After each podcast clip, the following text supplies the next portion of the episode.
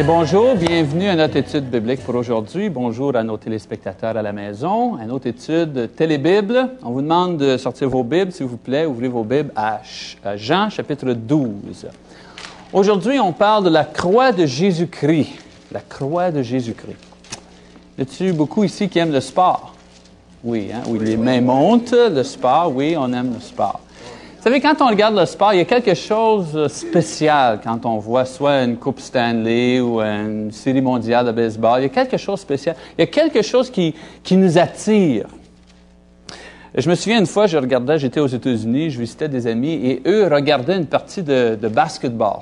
Et tout le monde était en train de regarder la partie de basketball.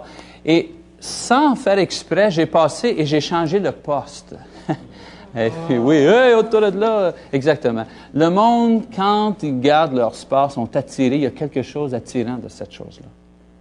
Eh bien, Jésus, en Jean chapitre 12, verset 32, dit quelque chose au sujet de sa croix. Il dit, « Et moi, quand j'aurai été élevé de la terre, j'attirerai tous les hommes à moi. » Jésus dit, de la même façon que les hommes sont attirés par certains événements dans le monde, lui, par sa croix, attirera tous les hommes envers lui. Eh bien, aujourd'hui, on va regarder la croix de Jésus-Christ et on va essayer de répondre à la question, c'est quoi dans cette chose-là, dans la croix de Jésus-Christ, qui attire les hommes? Donc, restez avec nous et nous allons répondre à cette question aussitôt qu'on vient. Merci. Eh bien, on retourne à notre étude. Quand le monde parle de devenir disciple de Jésus-Christ, c'est pas parce qu'ils ont vu une personne à la télé qui devienne... Vous savez, il n'y a jamais un programme de télévision qui a réussi à convertir quelqu'un au christianisme. Le programme de télévision, lui, annonce la bonne nouvelle, mais c'est pas le programme qui change le cœur de l'homme. Amen. L'aimant de l'Évangile, c'est la croix de Jésus-Christ. C'est ça qui attire le monde. Nous autres, on dirige, tu sais, « I'm like a sign », tu sais, je suis un enseigne qui dit « par là-bas »,« one way », Jésus-Christ par là-bas. Mais le pouvoir, c'est pas moi qui ai le pouvoir, c'est pas vous, c'est pas l'Église qui a le pouvoir, c'est même pas ça qui a le pouvoir.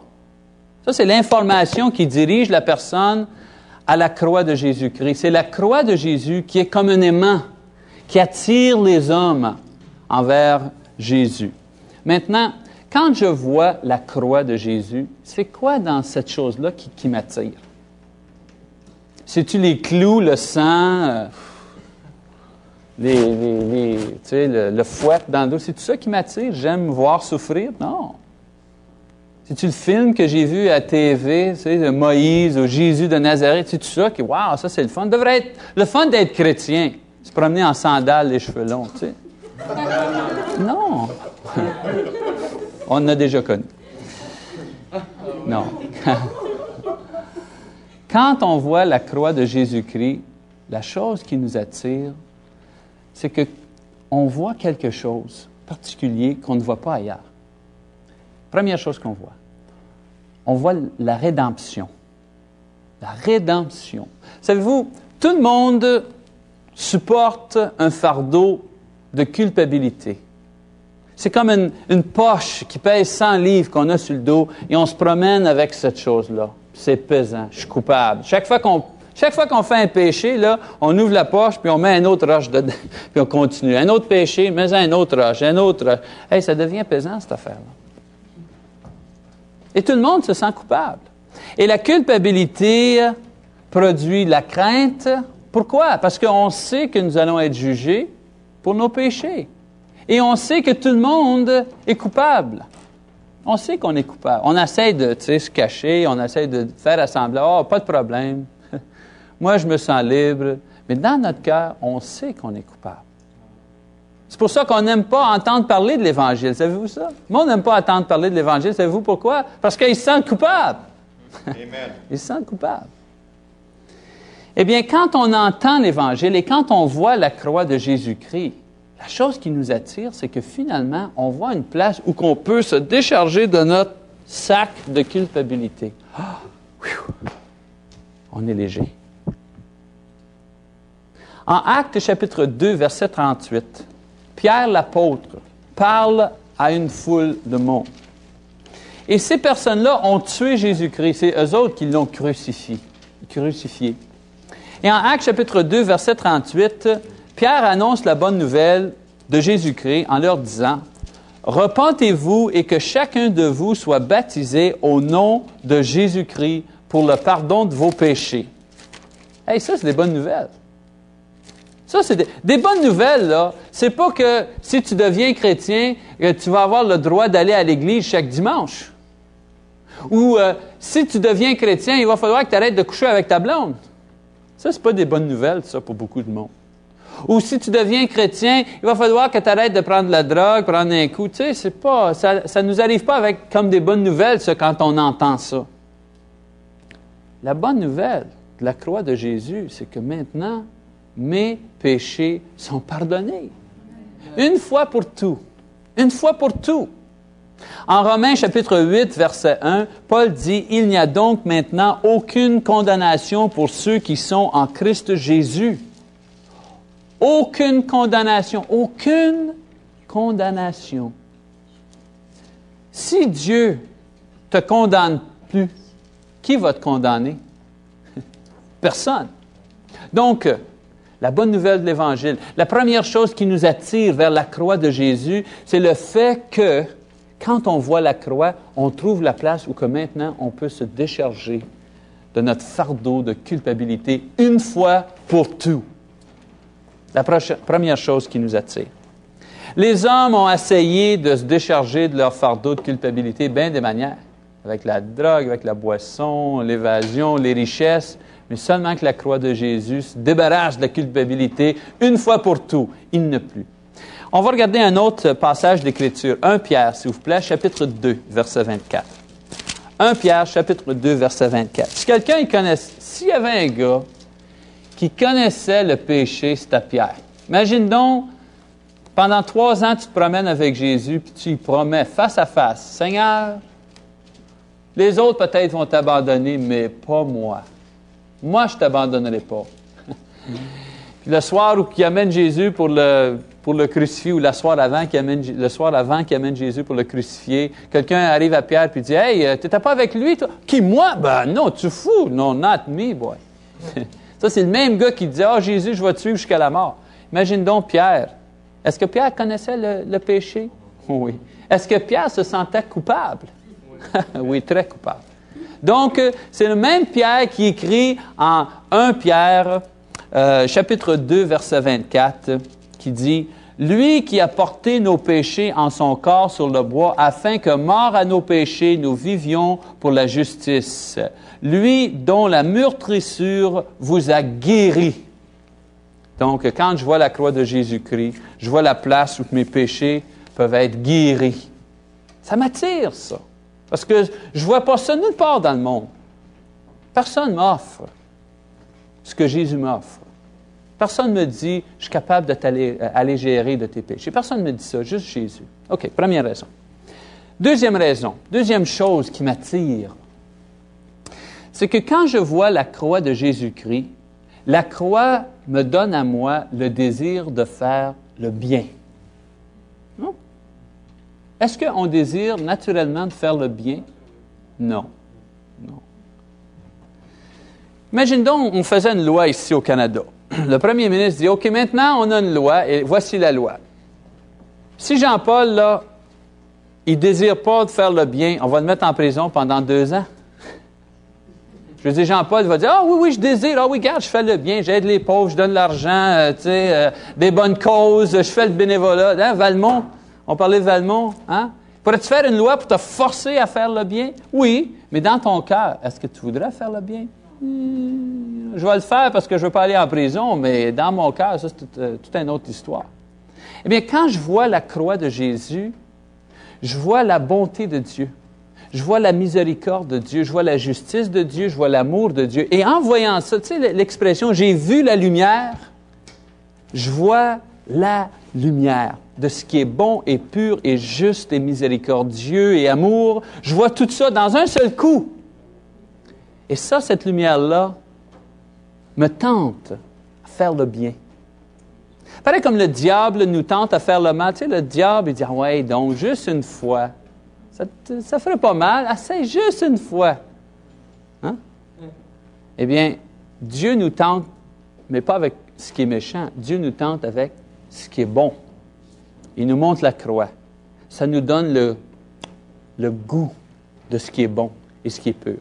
Donc, quand je vois la croix de Jésus-Christ, je veux faire le bien.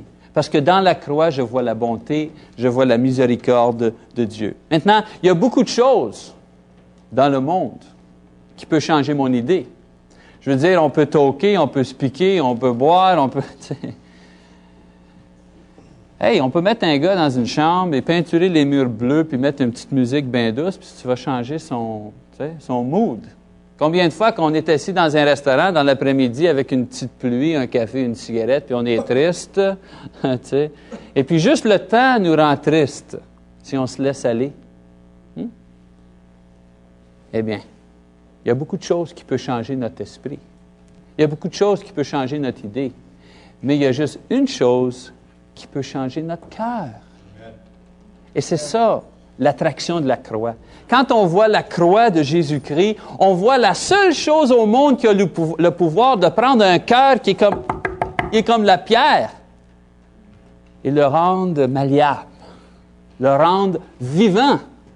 Même, je pourrais dire, quand je vois la croix de Jésus-Christ, je vois la vie, je veux la vie. C'est comme de l'eau, j'ai soif, et finalement, ça rassasie. Tu sais, il y a une petite place ici, là, qu'il n'y a rien qui peut satisfaire, sauf que la croix de Jésus-Christ. Et quand je la vois, en anglais, on dit « I know it when I see it ». Je vais le connaître quand je vais le voir. Donc, quand je vois la croix, je sais ce que j'ai trouvé. Eh bien, quand on va revenir, nous allons regarder la troisième raison, et la troisième raison très précieuse, pourquoi la croix de Jésus-Christ est une attraction pour moi. Donc, restez avec nous ici, et à la maison, restez avec nous, on revient dans un instant.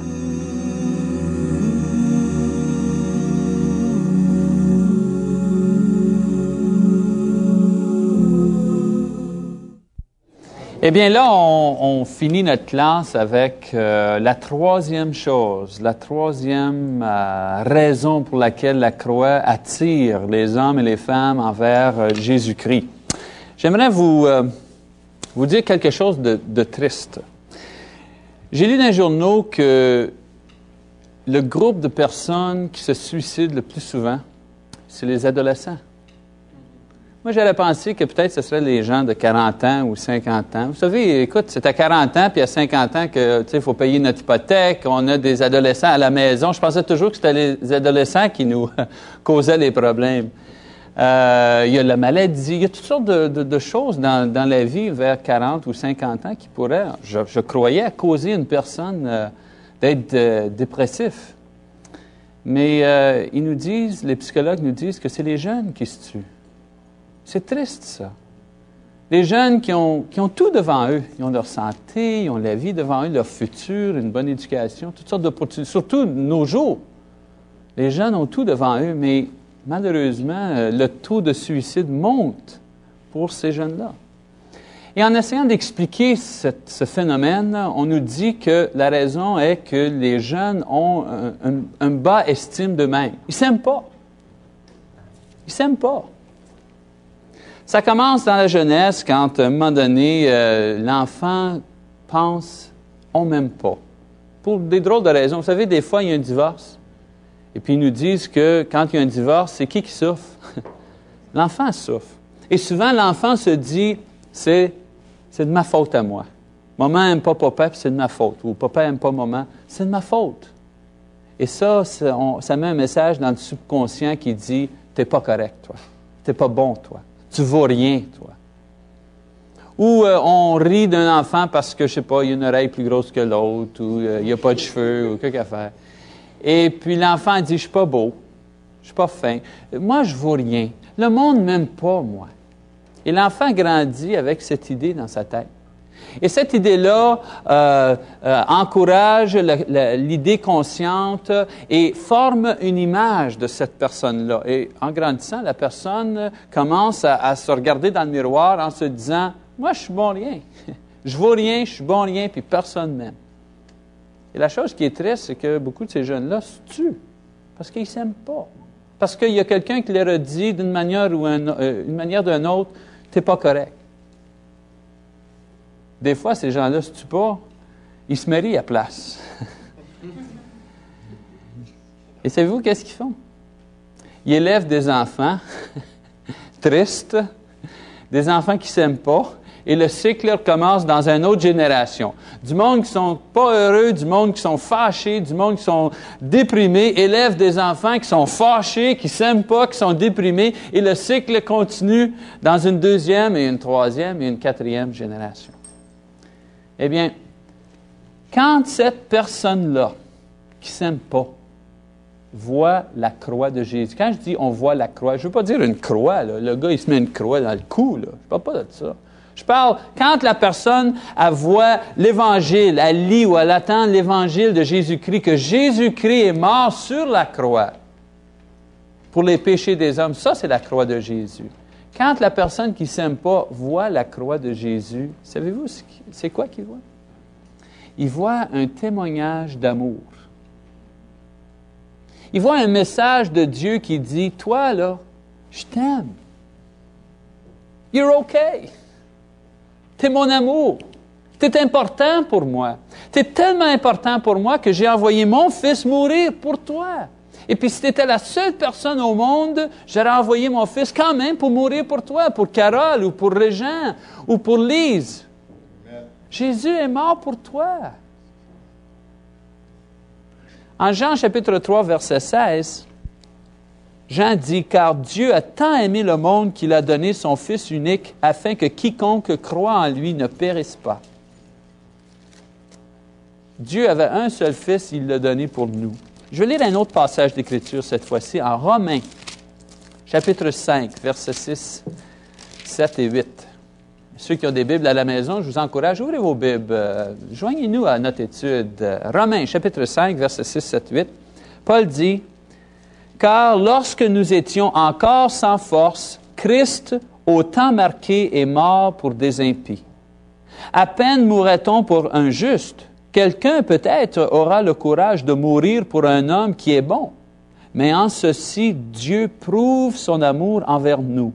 Lorsque nous étions encore pécheurs, Christ est mort pour nous. » Hey! On n'avait pas une chance! Pas une chance au monde pour aller au ciel. On était condamnés dans nos péchés.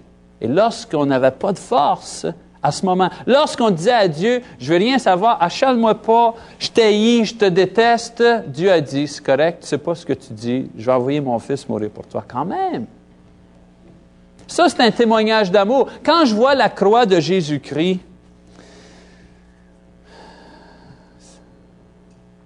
je vois mon ami qui est mort pour moi.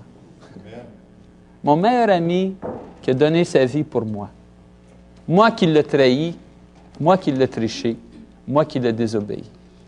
Quand je vois la croix de Jésus, je vois quelqu'un qui est innocent, qui est mort pour quelqu'un qui est coupable. Quand je vois la croix de Jésus-Christ, je vois Dieu qui m'écrit une lettre d'amour, qui dit « Hey Mike, je t'aime, oublie-les pas. » À 3 heures du matin, quand tu te réveilles et tu n'es plus sûr, pense à la croix. Quand tu as fait une gaffe pour la 50e fois, quand tu t'es promis que tu ne la ferais pas une autre fois, chiale pas, n'aie pas peur, crie pas, fâche-toi pas, regarde la croix puis souviens-toi que je t'aime, je t'aime. Puis peut-être toi, tu vas me lâcher, mais moi, je ne te lâcherai pas. Amen. Puis la croix de Jésus-Christ va toujours être là comme un témoignage pour cette chose-là. En Romains, chapitre 1, verset 16, Paul écrit une autre chose.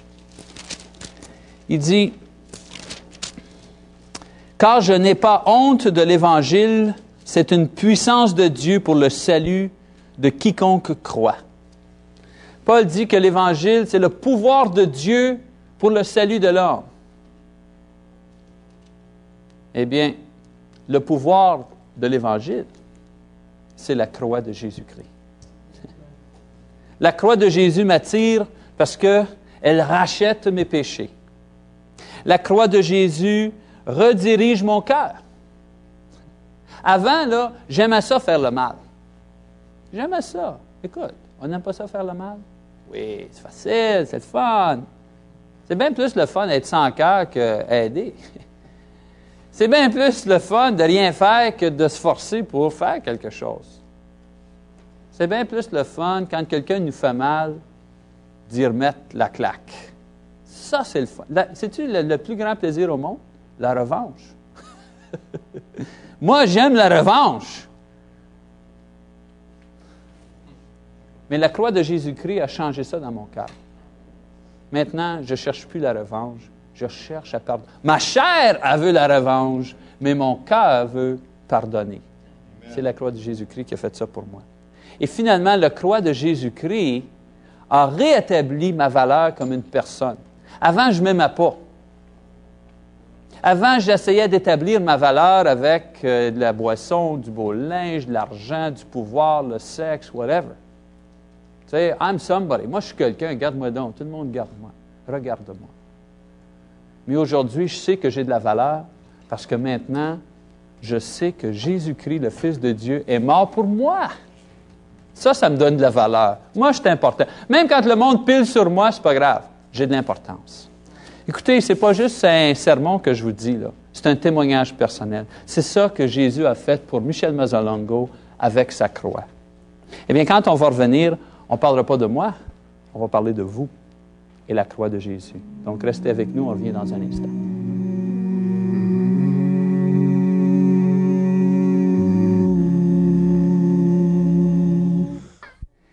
Eh bien, on va finir notre étude sur la croix de Jésus-Christ, au sujet de la croix de Jésus-Christ. J'aimerais faire une petite révision pour résumer là, les idées qu'on a partagées aujourd'hui.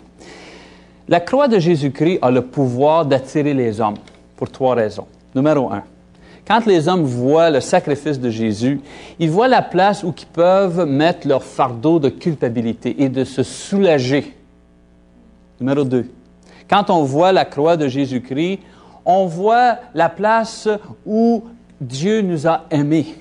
C'est comme un signe qui dit « Je t'aime ». Les autres ne t'aiment pas, mais moi, je t'aime. Quand on voit les mains sanglantes, quand on voit le trou que les soldats ont mis la lance, quand on voit la couronne d'épines, quand on entend les mots de Jésus, où Jésus dit « Père, pardonnez », ils ne savent pas ce qu'ils font. Quand on voit le Seigneur qui nous dit « Je vous pardonne même si vous m'avez crucifié. » On voit un signe sûr que Dieu nous aime. Ça nous attire, ça. C'est quelque chose... Il n'y a pas d'autre chose dans le monde qui existe, qui est aussi beau, qui attire l'homme, comme la croix de Jésus. Et finalement, la croix de Jésus-Christ éveille en nous le désir de faire le bien. Quand je vois la croix, je veux la croix. Quand je vois la croix, je veux la porter, cette croix-là. Moi aussi, je veux ma croix. Ça, c'est quelque chose de spirituel. Savez-vous, un homme n'aurait pas pu inventer l'idée de la croix de Jésus-Christ. Juste Dieu aurait pu inventer cette idée-là. Et quand je vois la croix, je dis à Dieu, moi aussi, je n'en veux une. Hey, c'est pas normal de vouloir la croix. Eh bien, là, on a parlé de moi tout à l'heure. Là, on parle de vous. Est-ce que la croix de Jésus a eu cet effet dans vos vies, à vous? Est-ce que ça a éveillé le désir de faire le bien, l'amour? Est-ce que vous êtes soulagé de votre fardeau de péché? Parce que si vous n'avez pas eu cette expérience maintenant, vous ne connaîtrez pas cette expérience plus tard. On n'attend pas de se rendre au ciel pour connaître l'expérience de la croix de Jésus. La croix de Jésus, c'est pour maintenant. Parce que dans le ciel, il n'y aura plus de croix. Amen. Il va y avoir de la joie. Il n'y aura plus de larmes. Il n'y aura plus de péché. Il n'y aura plus d'erreur. Il n'y aura plus de gaffe. Une fois rendu au ciel. Eh bien, si la croix a eu un pouvoir dans ma vie et dans vos vies, c'est parce que Jésus a accepté d'aller à la croix et de mourir sur la croix. Si la croix va avoir un pouvoir dans vos vies, ça va être nécessaire que vous aussi, vous connaissez la mort. Mais pas une mort sur une croix. Pas l'idée de mettre des petits clous dans vos mains. Imagine donc, on aurait besoin de beaucoup de croix. Si vous voulez connaître la croix de Jésus-Christ, c'est par le baptême. C'est ça que Paul explique. « Ignorez-vous que nous tous qui avons été baptisés en Christ Jésus, Paul dit en Romains chapitre 6, verset 3, « C'est en sa mort que nous avons été baptisés. Nous avons donc été ensevelis avec lui dans la mort par le baptême. » C'est dans les eaux du baptême qu'on connaît la croix de Jésus-Christ. Donc, si vous voulez connaître la croix de Jésus-Christ, c'est nécessaire de connaître le baptême de Jésus-Christ. Tous ceux qui sont repentis, tous ceux qui ont été baptisés au nom de Jésus ont connu la croix et vont connaître le pouvoir. Donc, c'est ma prière pour vous, que vous connaissiez le pouvoir de Jésus-Christ dans les eaux du baptême. C'est tout pour cette semaine. Au revoir. Que Dieu vous bénisse.